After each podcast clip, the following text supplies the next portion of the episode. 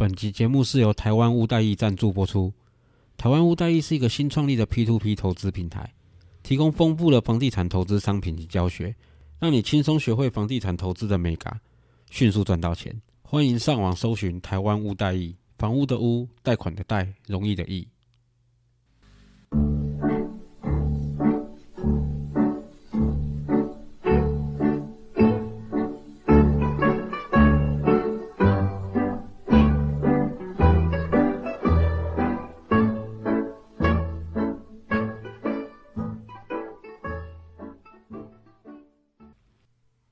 大家好，我是 Alan，A.K.A. 真大少爷，欢迎收听我的频道。现在是一月二十九号晚上的九点分五十四分。距离这两天最轰动的美股 GME 的圣战快要开始了。我相信大部分人已经在网络上有看到关于这场圣战的，我觉得他们很可爱啊。乡民常创造一些名词，很可爱。圣战，大家应该都。在很多地方看到很多专家在讲这场战役的前因后果了。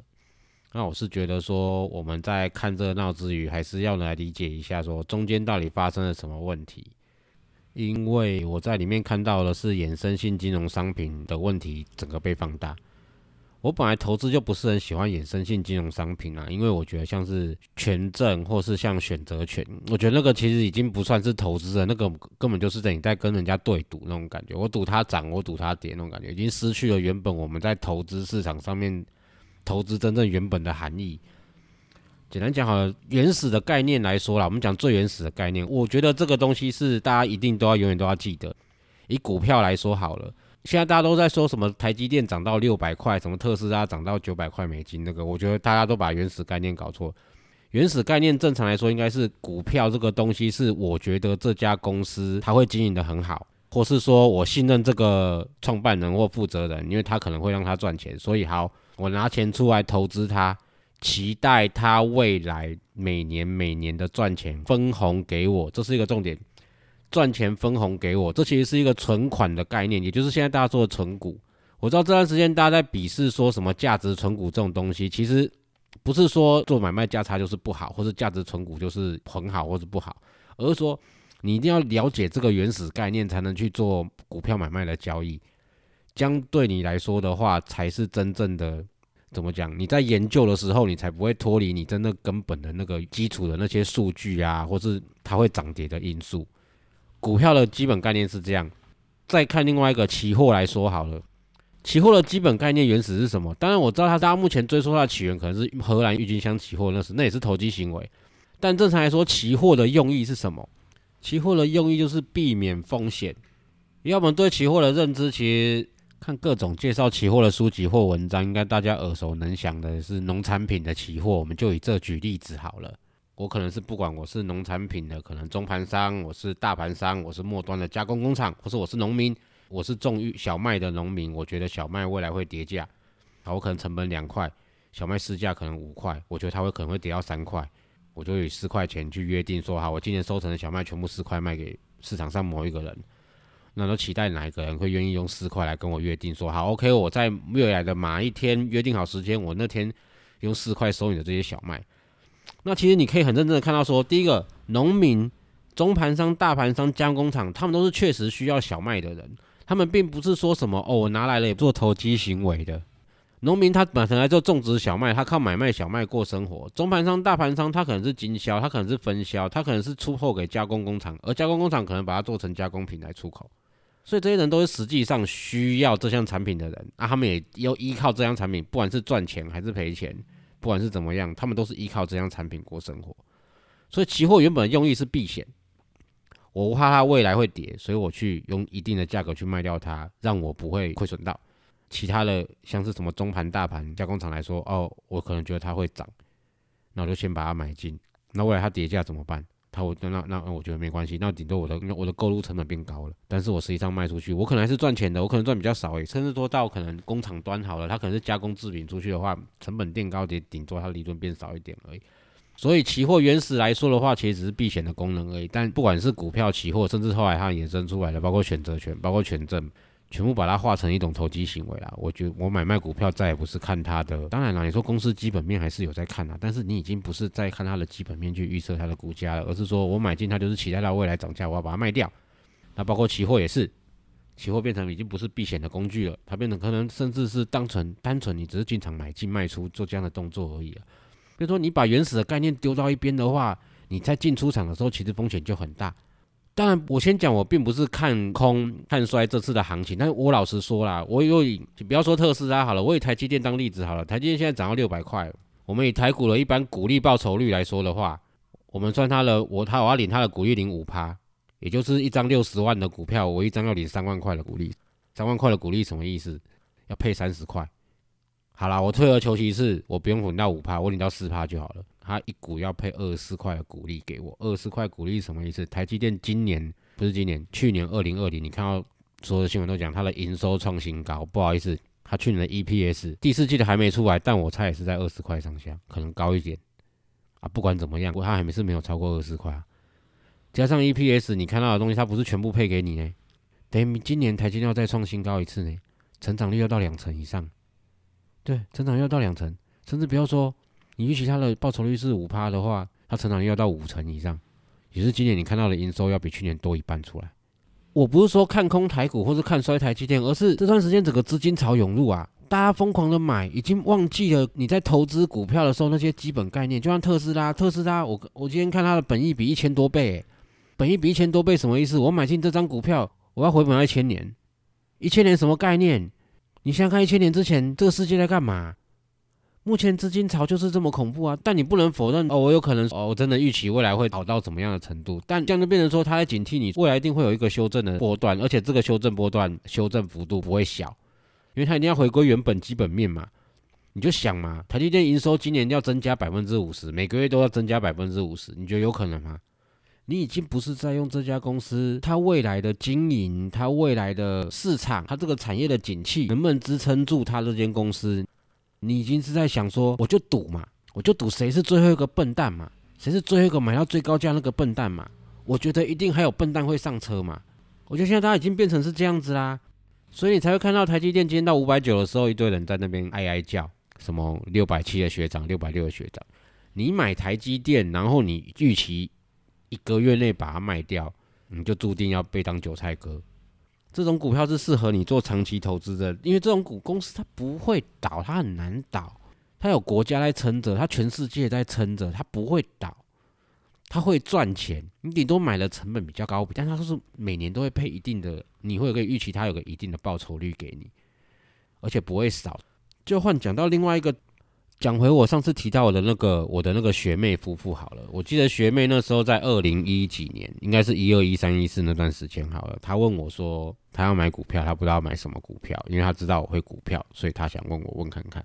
其实对我来说啦，面对这种人，我就只要丢几只股票给他好了，我就跟他讲，你不然去买零零五零，要不然你就去买台塑、中钢、中华电信。我不会丢电子股给他，因为电子股跟着景气起伏太大了。我直接跟他讲，台湾最稳的那几只股票，台塑、中钢、中华电信，挑一只。对吧？不然你去买零零五零，但零零五零今年面的，我上次在我们上次在那个脸书上面跟朋友也是聊到啦。本来以前推荐给懒惰的人或是新手投资零零五零，不要变成说靠别人报了一支很棒的名牌出去，因为今年零零五零标的很多，这个是后话啦。我只是觉得说，我在推荐一个他可能什么都不懂股票的人的话，我可能跟他讲说，那你就从这些股票去着手好了。因为第一个，这些股票不太会倒，它可能会股价会高高低低会起伏，但它每年固定，它赚的钱有多有少，但它不会到赔钱，在它每年都一定会配股配息，在这些公司稳到爆，甚至有的是半国营企业，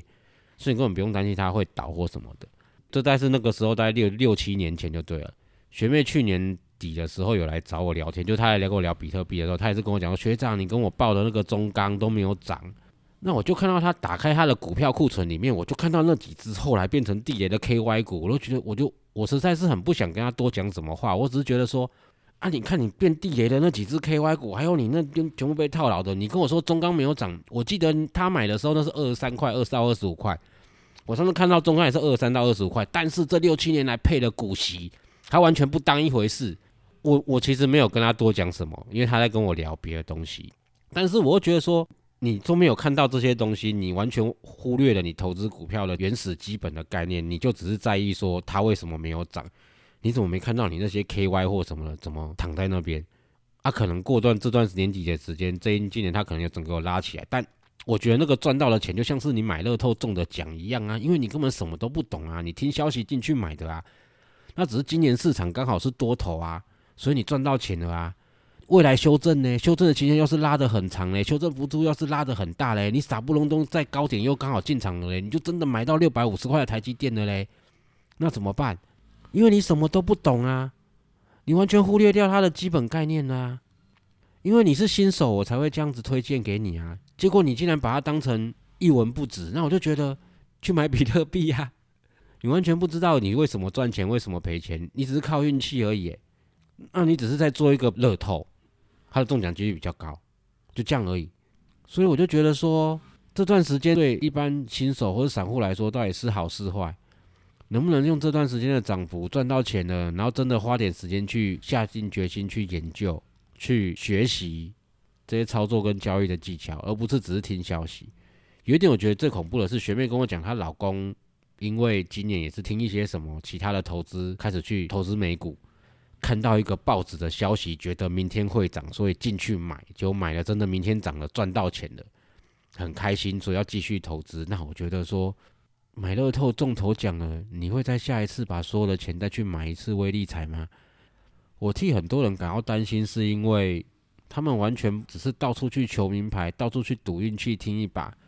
所以就变成说，你买到六百五的台积电，买到六百块以上的台积电，你现在会变得有点恐慌。你觉得台积电未来可能涨不上去了？那我就觉得，嗯，根本就不懂得原始的基本概念啊。一张六十万的股票，大部分人买台积电都不是因为它哦，它是全指股，它是台湾加权指数里面权重比重比较重的股票，很赚钱，它会分红给我。我跟你讲，散户投资台积的心态是什么，好不好？这些经这些心态我们都经历过了。一张六十万的股票，它每天的十趴就是六万。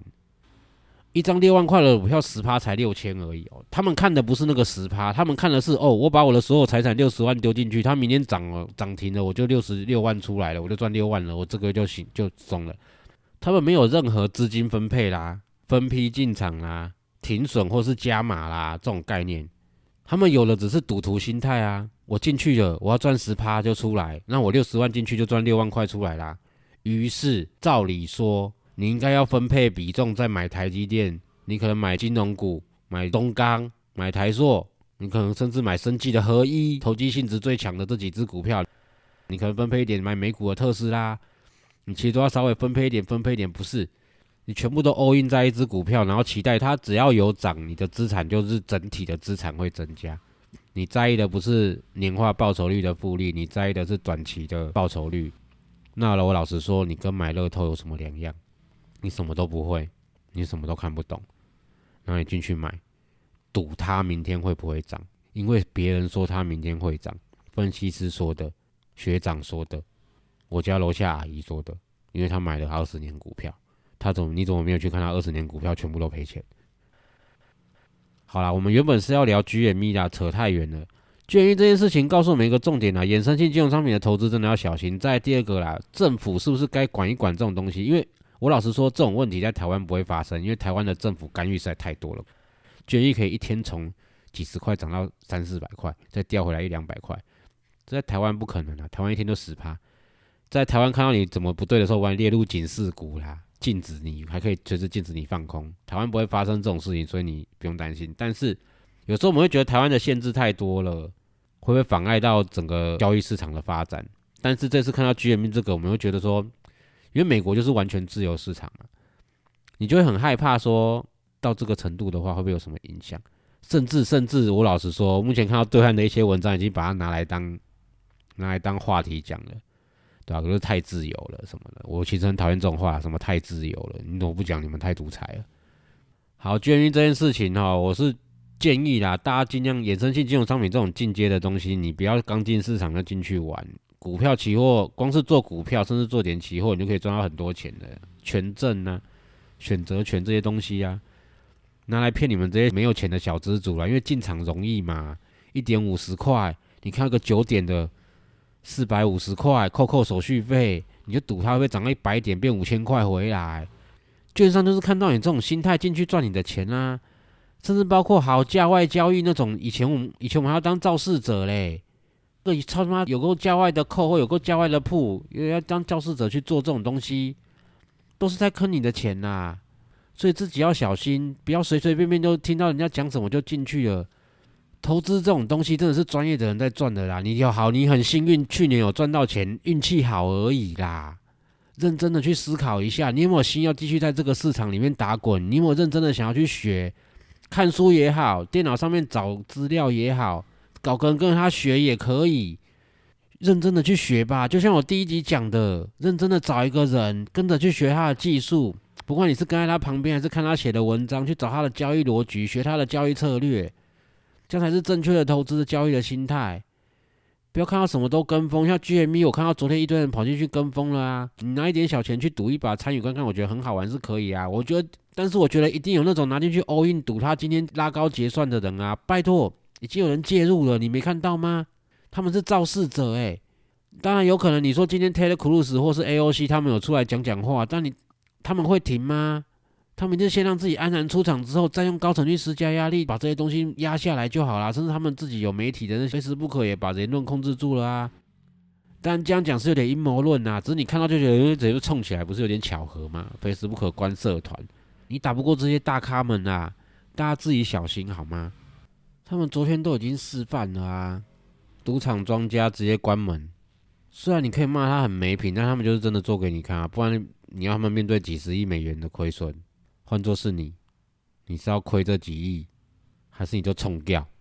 反正他们耐不了你喝，你只多被骂个几天，被骂个一两个月，你还是可以好好的过你的生活。所以大家自己小心啦。好，OK，我们回来还是好好分析我们的台股，毕竟这还是我们最经常交易的地方。那由今天的行情看来，台股应该短期内又要陷入一个盘整的市场了。那我相信接下来筹码应该也不会聚焦在那些大型全值股上面，因为今天我看到红海啊或者台积电其实都跌得特别严重，这不代表他们不好，这不代表他们不能买，而是资金可能要开始轮动，而轮动到哪里？我现在是先看一些低基期的股票，包括可能电子股或是其他的一些产业。其实我看很多产业，我自己不是很偏好传产，但是一路上这样投资下来，我发现其实你不看电子股的话，你大概也赚不了什么钱。那一些低基期的各种产业啊，都可以去看。低基期是什么意思呢？它今年可能也是赚的还不错，好，EPS 赚两块多好了，它股价可能才二十几块，这就可以买，对吧？因为本益比来说的话，它本益比超级低，所以这个都有可能是下一波行情要起涨的时候，这些都可能是点火的对象。目前看起来，就有我们常在讲的啦，它诶，它可能赚两块，它可能配一般来说啊，它可能配一块六、一块七。一张股票配一千六百块，那一张股票才两万块，一千六百块几趴？八趴。我上次讲，我当初看到优群就是这样，我靠，那个群那时候是我记得它还不到二十块，它可能我就预期它有可能配一块二、一块三，